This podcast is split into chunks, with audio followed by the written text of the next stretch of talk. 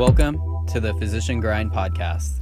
So it's the afternoon, and I'm at my parents' home chilling with them when I get a text from my college roommate's fiance, Ting Ting.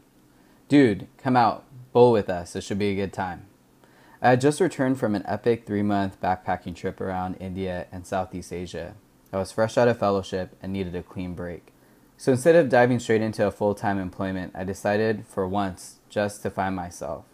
No, this isn't an eat, pray, love type of adventure, and if you call it that, you're a dick. So, anyways, back to Ting Ting. I was jet lagged, but there was something about being home that was not as exciting as biking along the Mekong River. I had my first shift the next day and was feeling a little antsy. I wasn't sure how rusty I was going to be, so screw it. I texted her back. I'm down. See you guys soon. We bowl, but I'm distracted by my upcoming shift. We have good banter, and I tell them all about my trip. I realize that I really suck at bowling. I look at my watch and decide that it's time to finally head home. It's early, but at least this way I can attempt to have a good night's rest before the shift. As I'm driving home, I start seeing red brake lights go off in front of me. I'm in the fast lane, anxious to get home. The flow of traffic slows and almost comes to a complete stop. This is so odd. Why is there traffic? This is probably the result of some lame fender bender and people are just gawking at the accident. I see the cars in front of me start moving to the right, and as I get closer to the accident, my eyes widen as I get a glimpse of what the accident is. There is a ring of cars parked around a person lying on the asphalt of the 110 freeway. I think for a second and then park my car. I get out, and as I approach the people around the guy on the ground, I realize he's in a pool of blood. I immediately start processing the scene. I talk to the guy. He's at least protecting his airway. He is breathing and he has a pulse. He tells me he was riding his motorcycle when a car chased him down and shot at him. Were you hit? I ask. He has no idea. His clothes are pretty much ripped off and he's covered in terrible road rash. Then I see it three small holes in his chest and belly. He was hit. I'm driving my dad's car and don't have any supplies with me, not even a stethoscope. What if he develops a tension pneumothorax and needs to be decompressed? What if he loses his airway?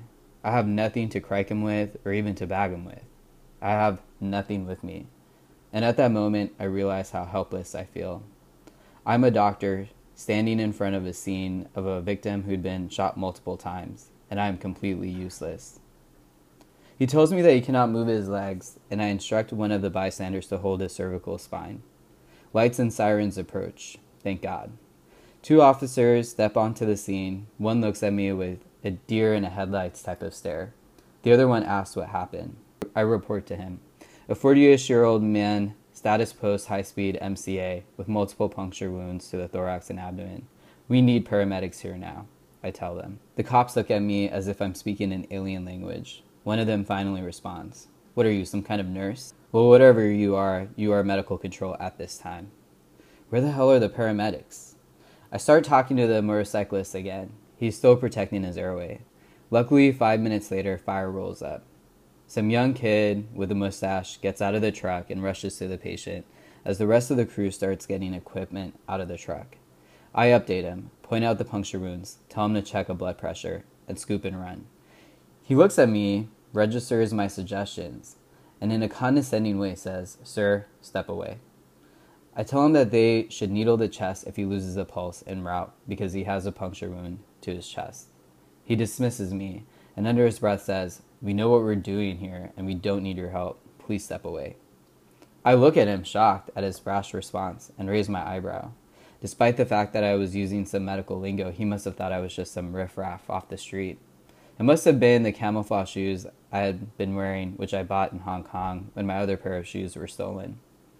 So far, the paramedics haven't done anything wrong, so I don't really need to intervene. I bite my tongue. Pick your battles, not the time to get into a dick waving competition. They finally package the patient and leave the scene. I stand there on the freeway, taking in what just happened. If anything had gone down, I would have been totally useless. I had nothing to save this guy in the car. I couldn't intubate him, I couldn't cric him, I couldn't decompress his chest, I couldn't do any of the emergent things that I had been so well trained to do. There was nothing I could do. So I get in my car and I sit there as traffic is stopped and the police are collecting evidence of the scene. So much for trying to get home early.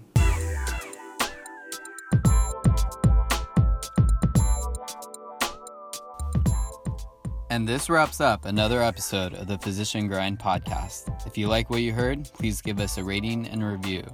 The Physician Grind podcast is a forum where healthcare providers can share stories. If you have a story you'd like to share, email us. Our contact information is in the show notes. Thanks for listening.